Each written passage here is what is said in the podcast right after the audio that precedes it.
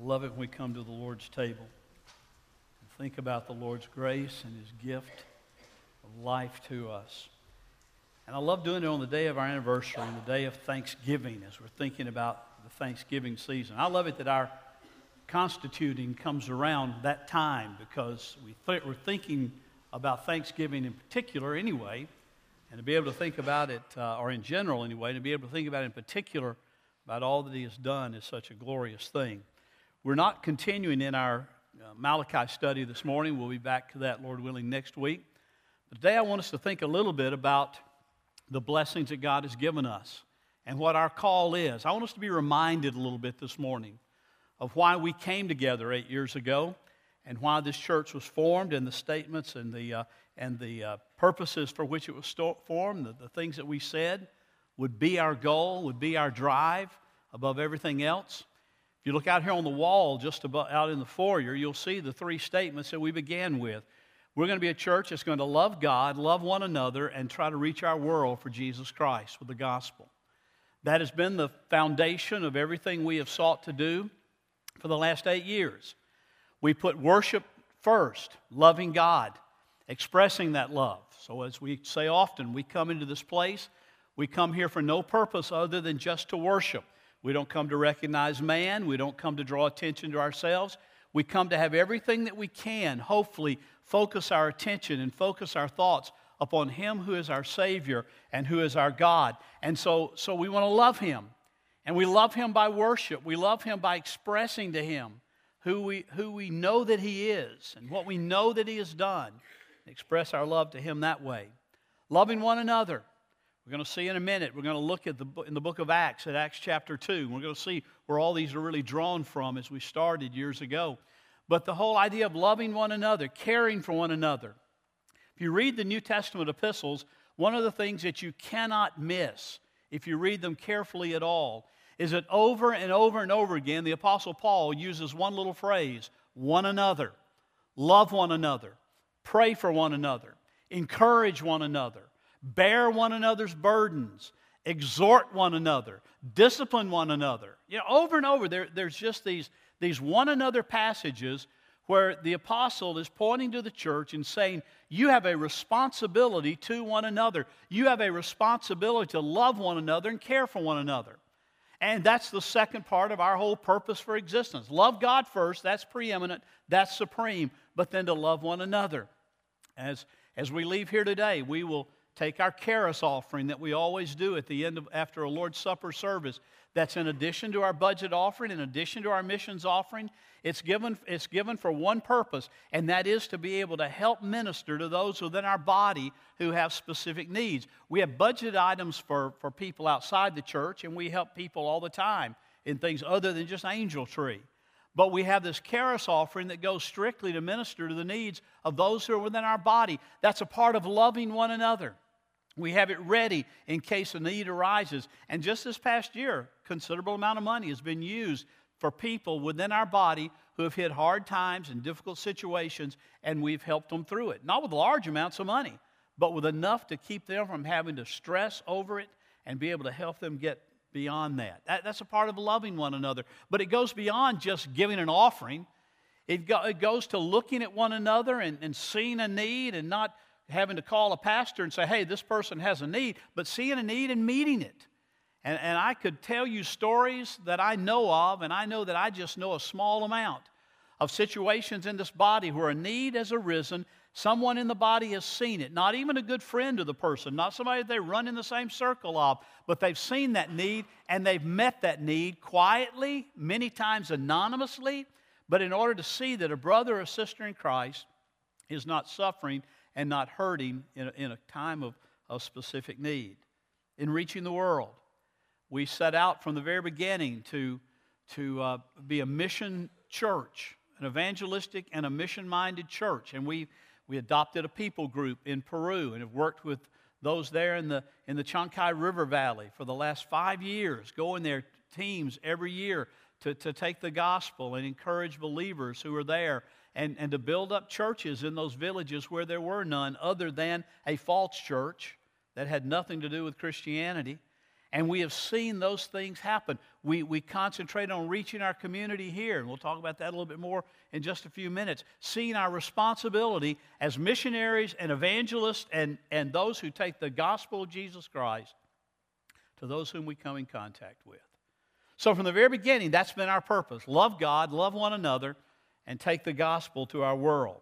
That's not at all unlike what it was in that early church in the book of Acts. Take your Bibles and turn with me to Acts chapter 2, if you would. We've looked at this passage on numerous occasions before, but I thought it would be a good reminder as we spend this day thinking about our eighth anniversary as a body of believers called Grace Baptist Church. That's why I chose the title of the sermon, uh, where I wrote, you know, the old is new and the new is old. Uh, you know, some things never change. Some things take on a little different appearance occasionally. Sometimes they, they, they are crafted a little differently. Sometimes they are dressed a little differently. But in reality, that which is old, that is the gospel itself, which Paul said, I'm not ashamed of, for it's the power of God for salvation. That which is old is still very new. And that which is new today, if it's not predicated on that which is old, is not true. And so we come to a point of recognizing that we are a body of believers who are, are contemporary because we live in a contemporary culture. But we are traditional and old because we are founded upon, based upon, nothing short of the gospel of Jesus Christ. And that's important for us to remember on this day of celebration. I want you to follow. I'm going to read a lengthy passage, more than I normally read. And remember, I'm going to add to what's in the bulletin today. Starting in verse 14 of Acts chapter 2, you'll recognize this immediately as the day of Pentecost. 40 days after our Lord has departed, and the church is meeting there in Jerusalem. Hear what takes place there in Peter's sermon. But Peter, taking his stand with the eleven, raised his voice and declared to them, that is, those who were around, Men of Judea and all you who live in Jerusalem, let it be known to you and give heed to my words. For these men are not drunk. That must have been a celebratory situation when the Holy Spirit fell upon those disciples in that upper room. Uh, the people were saying they were so excited, they were so thrilled, they were so exuberant that they must be drunk. Peter said, They're not drunk. It's only the third hour of the day, only nine o'clock in the morning. But this is what was spoken of through the prophet Joel. And it shall be in the last days, God says, that I will pour out my spirit on all mankind, and your sons and your daughters shall prophesy, and your young men shall see visions, and your old men shall dream dreams. Even on my bondslaves, both men and women, I will in those days pour forth my spirit, and they shall prophesy, that is, proclaim the truth of God. And I will grant wonders in the sky above and signs on the earth below blood and fire and vapor of smoke. And the sun will be turned into darkness and the moon into blood before the great and glorious day of the Lord shall come. And it shall be that everyone who calls on the name of the Lord will be saved. Men of Israel, he just gave his text there, by the way. That was his text. Men of Israel, listen to these words Jesus the Nazarene, a man attested to you by God with miracles and wonders and signs, the very things Joel was talking about, which God performed through him in your midst, just as you yourselves know. This man, delivered over by the predetermined plan and foreknowledge of God, you nailed to a cross by the hands of godless man, men and put him to death. It was the purpose and the plan of God, predetermined from before the foundation of the world, but those men were responsible for their actions. Nothing's changed. We are responsible for God for belief, for faith. But God raised him up again, putting an end to the agony of death, since it is impossible for him to be held by its power. For David says of him, I saw the Lord always in my presence for he, he is at my right hand, so that I will not be shaken. Therefore, my heart was glad, and my tongue exulted, rejoiced. Moreover, my flesh also will live in hope, because, because you will not abandon my soul to Hades, nor allow your Holy One to undergo decay. For you have made known to me the ways of life. You will make me full of gladness with your presence. There, David was talking about the resurrection of our Lord. Brethren, I may confidently say to you regarding the patriarch David that he both died and was buried, and his tomb is still with us today. He said, David wasn't talking about himself. David was talking about the son of David, the Messiah who would yet come. David died. Peter says, Listen, I want to give you testimony right now. Peter, uh, David died and he was buried, and his tomb is here. He's still in his tomb. He's decaying just like every human being does. He was talking about the Lord. He said, David's tomb is still with us to this day. And so, because he, that is David, was a prophet and knew that God had sworn to him with an oath to seat one of his descendants on his throne, he looked ahead. He looked ahead and he spoke of the resurrection of Christ. That he was neither abandoned to Hades, that is the realm of the dead, nor did his flesh suffer decay. He did not stay in the tomb. This Jesus, God raised up again, to which we are all witnesses. You know, so often we only think about the resurrection as being a central point of our thinking around Easter time. We have a special celebration of the resurrection. Peter says, I want you to understand everything that we say and everything that we believe is predicated upon that resurrection. Everything that we say, we're, we're saying because these apostles were witnesses to it. They saw it. And they bear witness now. He said he was raised up to which we are all witnesses. Therefore, having been exalted to the right hand of God, and having received from the Father the promise of the Holy Spirit, he has poured forth this which you both see and hear. For it was not David who ascended into heaven, but he says, The Lord said to my Lord, Sit at my right hand until I make your enemies a footstool for your feet. Therefore, let all the house of Israel know for certain that God has made him both Lord and Christ. This Jesus whom you crucified. You know, that was a bold sermon that Peter preached. Looking in the faces of the religious people and the religious leaders of that day who were instrumental in placing him on the cross. Now, understand it wasn't just them. The Romans were, were not without their own guilt, and right on down till today, we are not without our guilt in putting him there because it was sin that put him there. You can't blame the Jewish authorities alone. You can't blame the Romans alone. You, you have to bear some of that responsibility ourselves because it was sin that put him there. But Peter boldly says to them, Listen, he, God has made him Lord and Christ, Lord and Messiah, this Jesus whom you crucified. It's amazing Peter got to say another word.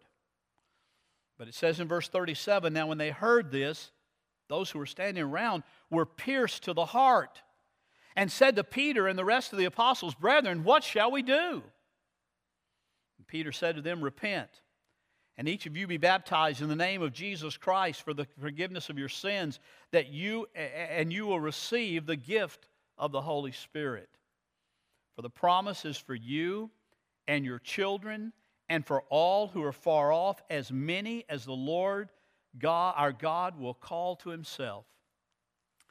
With many other words, he solemnly testified and kept on exhorting them, saying, Be saved from this perverse generation. So then, those who had received his word were baptized, and there were that day added about 3,000 souls. 3,000 people in one day who heard the word, were pierced to the heart by the Holy Spirit, by the word of God, and said, What do we do? And Peter said, You repent, believe on the Lord Jesus Christ, be baptized as an evidence of your discipleship and as an evidence of your faith and your crucifixion to self and resurrection, newness of life, and, and, and you'll receive the Holy Spirit and be used of Him. 3,000 people. Then what happened? Well, Luke tells us in verse 42 after they were baptized, they were continually devoting themselves to the apostles' teaching and to fellowship and to breaking of bread and to prayer. And everyone kept feeling a sense of awe. When the presence of God is there, there is a sense of awe. When God is moving by His Holy Spirit and by the gospel, there's a sense of awe that we stand before a holy and a mighty God. And they were feeling that. They were sensing, feeling this sense of awe. And many wonders and signs were taking place through the apostles. And all those who had believed were together. They had all things in common. They began selling their property and possessions, and they were sharing them with all as one might have need. Understand something here, just an aside, because I heard somebody say this this past week that Christianity was the first model of communism. It was not, it is not, and it never will be. Communism declares you give your stuff up. These people are, are freely, out of a sense of ministry and a sense of love, giving to one another, meeting one another's needs. It's what happens when the Holy Spirit gets a hold of a person's life. They, they don't hoard for themselves, they share with others. They were selling their property and possessions, were sharing them with all as anyone might have a need, and day by day, continuing with one mind in the temple and breaking bread from house to house, they were taking their meals together with gladness and sincerity of heart, praising God and having favor with all the people, and the Lord was adding to their number day by day those who were being saved. What's old is new, and what's new is old. And as we come to this day, we need to remember that and think about that. This, this church saw the power of the Holy Spirit move, not because of their methods, not because of their ecclesiastical plans, as was sung about earlier, not because they had a good idea, but because they looked to the Lord Jesus Christ, they submitted themselves to His authority, submitted themselves to His lordship, and the Holy Spirit moved among them, changed their hearts and lives, and they went out and changed the world. Literally took a world that was in confusion in every sort of way. As a matter of fact, we look at our world today and we say, boy, we are in a confused world. People are calling that which is right wrong and that which is wrong right. They're calling that which ought to be seen as darkness light and that which ought to be seen as light darkness and something to be avoided. I mean, we live in a world that is totally turned upside down as far as morality and truth goes. But I want you to understand something. The world in which Jesus came and the world in which Pentecost took place was in the Roman Empire and it was not a whole lot different from where we are today. Their morality was as confused as ours. Their view of what was right and what was wrong was just as confused as ours. And in the midst of that, the Lord Jesus Christ came, gave himself as a sacrifice, gave his Holy Spirit to the church, and the church blew out the walls of everything around them, and they went out into the world, and they saw that world righted in a very real sense. Not everybody, not everything, not every person, but a lot of people came to faith in Christ because that church, that early church, 3,000 people, it, seems like, started that thing. 11 apostles. And they went out and they began to speak about the resurrection of Christ. They began to speak about the need of man and the rebellion of man and the plan of God. And they saw that world impacted in ways that we can't even begin to imagine.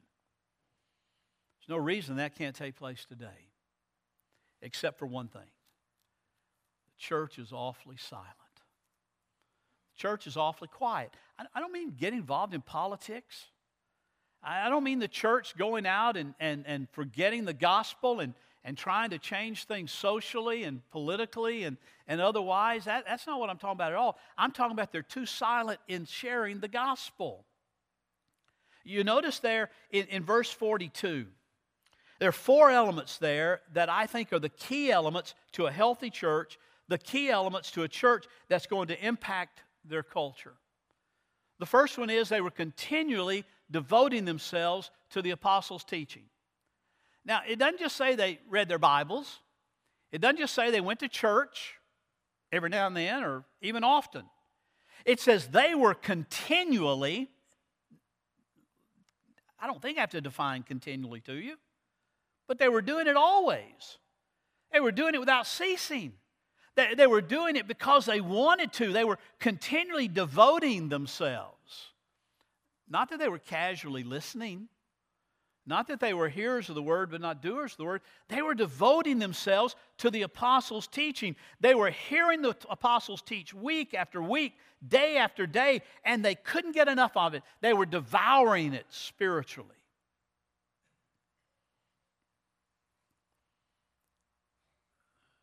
How hungry are you for God's Word? How hungry are you? Not for, not for entertainment, not, not just to have your ears tickle, but how, how hungry are you for God's Word? I mean, that, that's really what Luke is talking about here. That early church made a difference because they weren't all caught up in everything else. We got so many distractions. I mean, we're so distracted in our day and, and with good things. Don't get me wrong, with, with good things that we fail to continually devote ourselves to the apostles' teaching, to the Word of God as our source and as our strength. It's what we must have. They, they were continually doing that. It says they were also continually devoting themselves to fellowship, being together. You know, we live in a day when people come to church and can't wait for the amen so they can shoot for the door and say they've been to church.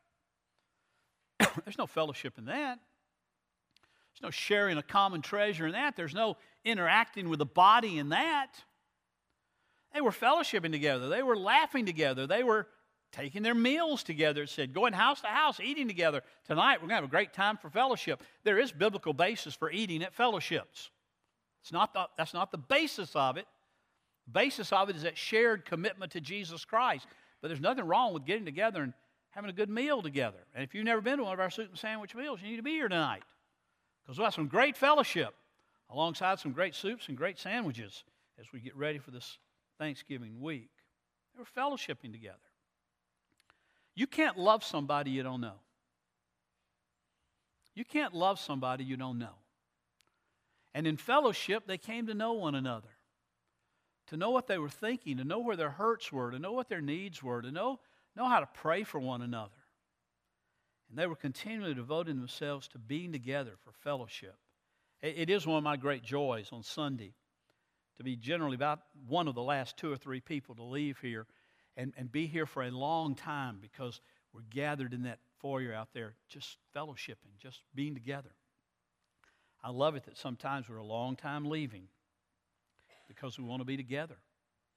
I want to see that for all of us. I want to see, you know, I, want to see us moving about so that we sit by people we don't know and we spend a little time getting to know them and sharing that time because that's what the early church did. This says they were breaking the bread. Now, it says later they were sharing meals together. I think this breaking bread is totally different from sharing a meal. Uh, the meal comes with the fellowship time. When, when Luke talks about the breaking of bread here, they were committing themselves to the breaking of bread. He's talking about what we did just about 30 minutes ago worshiping through the Lord's Supper, sharing in that memorial meal together, remembering His grace, remembering His sacrifice and sharing together around that table, and to prayer. Praying for one another. Praying for not just somebody's physical needs, you know, not just praying that, that God would heal somebody, nothing wrong with praying that but praying that God will move among our fellowship a, with a mighty movement of His Holy Spirit, praying that God will bring men and women to repentance who need to come to repentance, praying that the Holy Spirit will do a work that changes lives, not just on the day of salvation, but changes lives con- continually in a walk of sanctification in Him. They were praying praying that God would go outside their walls, outside their meetings, and affect the world in which they lived. You know, we live in a day where, by all polls, people say, "Oh, I don't, I don't know how to share the, I don't know how to share the gospel. I don't know how to talk to somebody about Christ. I'm afraid I might be rejected. I'm afraid I might be embarrassed. I'm afraid any number of excuses given." Folks, I think what happened here when they started sensing a, sense of awe, feeling a sense of awe, sensing that presence of the Holy Spirit in their body life as they worshiped together, and then in their own personal lives as they went out from there, changed by the Holy Spirit, they felt that sense of awe, and they had to tell somebody about it. I remember now, I guess you tell everybody about it on social media, you know, when something good happens. When I got engaged 40 something years ago, uh, we didn't have Facebook. I couldn't get a, put a picture on there. And I tell you what, when Retta said yes, I was, I told everybody I could see. You know, everybody I came in contact with, oh, I'm got engaged this week. Retta Landers is going to marry me. You know, it was it was a thrilling time. Something happened that was good. Let me tell you what, that, that was good, but that wasn't anything like what happens when you really come to know Christ. And it's, it's inconceivable that you wouldn't tell somebody about that. Inconceivable. So, we want to make the year 2015 a year of focusing on not just Peru and other places we'll be going internationally this year, but focusing on Somerset and helping you to focus on your sphere of influence, your sphere of ministry, whether it's the people you work with or the people you live with or the people you go to ball games with or, or whatever. Just being able to simply share the gospel of Jesus Christ. In your of worship, you got a little pamphlet there. This is fairly new stuff. It's old, but it's new. And it's new, but it's old. And that is just a, a way to kind of open a conversation about the gospel through, through three circles. I mean, I, am not going to read this to you. I could, but I'll, i want to just kind of share with you the essence of it. And you can take this, read it, study it, learn it, know about it, and use it. I, I used it a couple of weeks ago with somebody with a napkin and a pen. Just drew three circles, some arrows. I can draw circles and arrows. That's about the length, that's about the extent of my artistic talent. But I can draw circles and arrows. And in this one, basically, draw three circles. The first circle says, What is God's design? Well, God's design was, was a beautiful world. He said it was all good. He planned a design for man to have fellowship with Him. But that first arrow points to sin came into the world through our federal head, Adam, through our representative Adam. And, and, and, and because sin entered into the world through Adam and Eve, we now are born into a world that is full of sin, and we are sinners ourselves. Well, sin leads to brokenness, a world that's in confusion. You don't believe the world's in confusion? Pick up a newspaper. Turn on the news. It's a world that's in confusion and chaos. But, but there, is a, there, there is an answer to that. And the answer is what Peter talked about at Pentecost repent and believe on the Lord Jesus Christ. And when repentance comes and the gospel is believed, there's a recovery and purpose in life that comes. You were in this brokenness situation. If you're here this morning, you're a Christian, every single one of us was there because of sin. But when we heard the gospel and the Holy Spirit opened our eyes to see the gospel and our hearts to believe the gospel, we repented of our sin and we believed the gospel of Jesus Christ. And then we were given a new purpose and a new goal and a, and a recovery for the life in which we live. I mean, you take that it's just a conversation guide. And, and, you sit down with anybody. Now, you say, well, that, that may not answer all their questions. It won't. And you say, well, I don't know all the answers. Well, start devoting yourselves to the apostles' teaching and learning the answers. You don't have to be a theologian or a pastor. Uh, you don't have to go to seminary to be able to share the gospel. If that were the case, the gospel never would have gotten out of Jerusalem, folks. Never would have gotten past Pentecost. There'd been 3,000 people in heaven, and that'd been it. Because it, doesn't require that. I, I love what J.I. Packer wrote in, in a little introduction to a book by David Wells called God the Evangelist. And you've heard me say this before, many of you, but, but Packer writes there that, you know, the early movement of the church, even in America and some of the awakenings, and in Wales and some of the great awakenings there, it came not because they were great preachers, not because they were, they were great theologians, but it became because the people got, were grabbed hold of by the Lord Jesus Christ and the Holy Spirit. And, and it, it spread like, as Packer said, it spread like a prairie fire across this whole nation as it existed back several hundred years ago. And he said it wasn't because of preachers, one, because of methods, evangelism explosion, and three circles conversation guide, and everything else that's been developed in all these years, wasn't anywhere around. Packer said the gospel spread. Now get this. I love this phrase. the gospel spread because those who na- came to know Jesus Christ gossiped the gospel. Didn't have mass meetings, didn't have big seminars, didn't even have mega churches. They individually, as believers, gossiped the gospel. Now, when we think of gossip, we think of something negative, don't we? We think of gossip, it's talking about somebody, it's telling something that probably ought not be telling. But in Packer's view, there is a good type of gossip. And, and gossip is something you just kind of share with somebody else. You don't stand up in front of a group of people and say, hey, I want to tell y'all something that happened. I want to tell you what Todd Meadows did yesterday. I wouldn't do that. I wouldn't embarrass him like that. Probably just did. But I wouldn't embarrass him like that. But I, I might say, Scott, do you know what Todd did yesterday? And that would be sin. But if I went to Scott or somebody or one of you and said, hey, you know what Jesus Christ did in my life? You know what the Holy Spirit of God did in my life? Let me tell you, I was in sin. Man, I was in rebellion. I, I, was, I, was, I was running from God, and God's word captivated me. And I repented, and I believed in Jesus. Why? Because Jesus said He's the way, the truth, and the life. No man comes to the Father but by Him. But He also said that all who believe shall be saved. All who put their faith in Christ shall be saved. And Jesus said in John 10, and I will turn nobody away that comes to me in faith. And you can tell that, you can share that, you can express that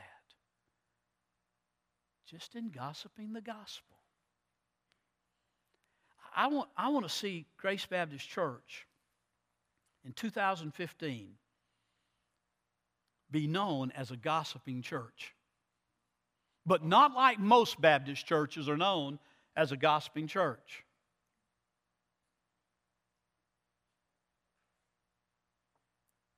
I want to be known as a church who has men and women, young people who have been so captivated by the grace of God so changed by their encounter with Jesus Christ and empowerment by His Holy Spirit that they are praying and they are devoting themselves to the apostles' teaching. That's the Word. They are fellowshipping with one another and caring for one another and loving one another.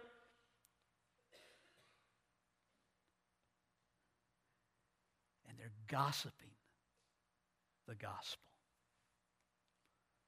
I'd love for the end of next year have heard stories throughout this community. Your church is a real gossiping church. But all they talk about is the gospel. Would that be great? Would that be God honoring? Would that be glorious? You bet you it would. You know, I, I could get real sentimental here and I won't. But I thank God for what He's given us.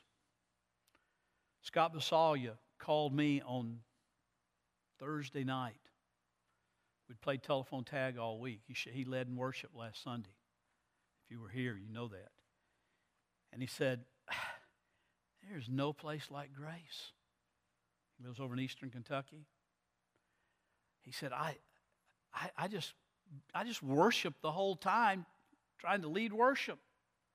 Said, Saying the people responded. The people, you could see it in their faces. They were, they were glorying in Christ. They were worshiping the Lord. And, and he said, I want to come back. I said, Well, you're welcome anytime. But you see, the, the thing is, there's a difference. There's a difference when we're submitting to the Spirit. There's a difference when we are acknowledging Him as Lord. He who was made Lord and Christ by the Father, who ascended to the Father and sent His Holy Spirit to indwell us, to strengthen us, and to shape us into His image. Let's go out and gossip the gospel. Let's pray.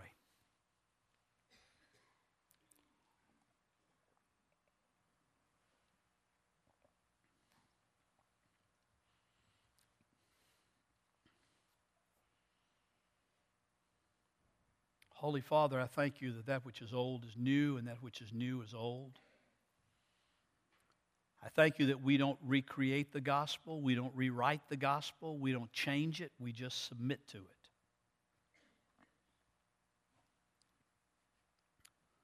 Father, when we are like this early church and we truly know Christ, it affects everything in our life. Father, I pray for men and women who are sitting under my voice this morning who do not know Christ. I pray, Father, your Holy Spirit will move in their lives right now. Will open their eyes to see their need for Christ and their eyes to see Christ as Savior, the only Savior. And Lord, touch their hearts with your grace to believe. Father, I pray today that men and women, young people that don't know you, would confess Christ this very day. Father, I pray for others who need to be renewed by your Holy Spirit. They're believers. But they've let other things so crowd the gospel out of their lives that they're distracted from what your will is and your purpose is in their life. Father, I pray right now your Holy Spirit will point out their sin. And Lord, break them before you. Father, we praise you. We thank you for what you have done and what you are doing and what you're going to do. And Father, I pray that one day, if you don't return before then, that this church will gather with a whole new set of pastors and a whole new body and celebrate their 175th anniversary. And that they will be found then, even as we are now, glorying in your cross, believing your gospel and gossiping that gospel to this community.